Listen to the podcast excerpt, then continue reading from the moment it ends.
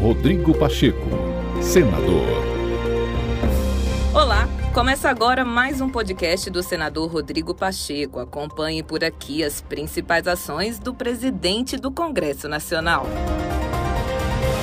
O presidente do Senado Federal, Rodrigo Pacheco, ressaltou duas premissas essenciais para o avanço das discussões da reforma tributária no parlamento.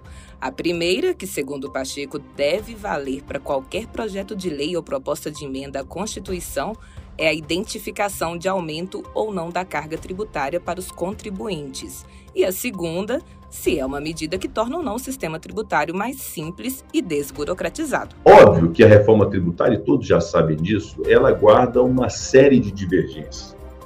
É, sem dúvida alguma, a proposta ou projeto, como ou a reforma, com maior dificuldade de entendimento, de conciliação, de, de entendimento do que é bom para o país.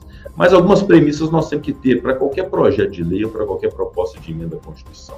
Nós precisamos identificar se cada projeto desse está aumentando ou não a carga tributária para o contribuinte em geral. Pode, às vezes, aumentar para um determinado segmento, mas pode significar exoneração geral para os contribuintes do Brasil.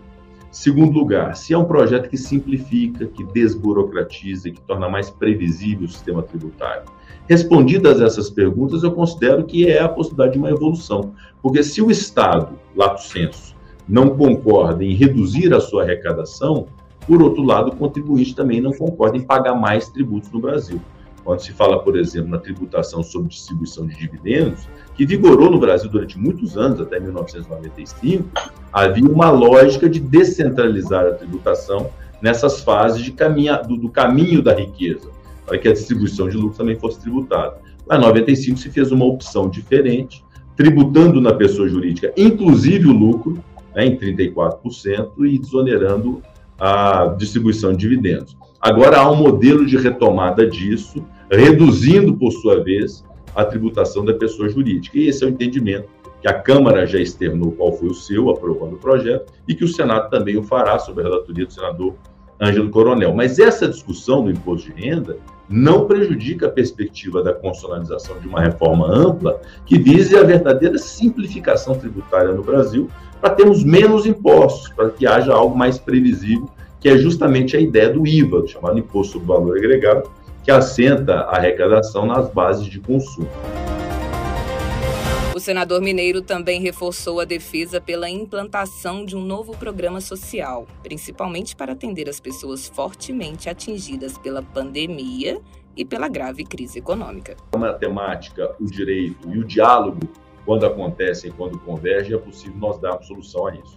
Foi justamente numa conversa minha com o presidente Arthur Lira, eh, com alguns líderes partidários e com o ministro Paulo Guedes, que nós conseguimos ter uma equação, a princípio, resolvida, poderia resolver esse problema, que é justamente essa, declinada pelo presidente Arthur Lira, de que no âmbito da PEC dos precatórios, que é encaminhada pelo Poder Executivo, possa se incluir ali conceitos que sejam conceitos que permitam o pagamento dos precatórios dentro do teto de gastos. E aí foi uma fixação de premissa que nós fizemos. A única razão de ser para se abrir esse espaço fiscal é poder encaixar um programa social que seja efetivo, com um valor que seja condizente com a inflação, que infelizmente nós temos, inclusive em itens da cesta básica, para que as pessoas vulneráveis possam ser atendidas por esse programa social. Então, eu acredito muito nesse encaminhamento, espero essa evolução no Congresso Nacional, em ambas as casas, que acredito será uma medida de junção desses três valores e, sobretudo, de responsabilidade fiscal, que é o que deve nos nortear nesse momento do país, já que nós buscamos o crescimento econômico do Brasil. Rodrigo Pacheco, senador.